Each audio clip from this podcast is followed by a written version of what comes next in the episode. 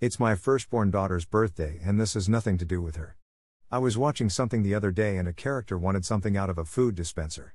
A young boy came along and asked what he wanted, and then proceeded to put his hand and arm up through the dispenser hole to pull out a few of the desired items.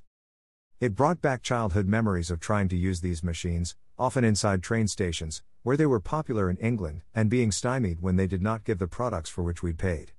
The tradition in England was to give the machine a good shake, to dislodge something, and if that failed, to give the machine a good thump with a fist or a kick. It worked, most times. I've not used a vending machine for well over 30 years. Things have changed. They used to just give sweets and snacks. Now, you can get electronics.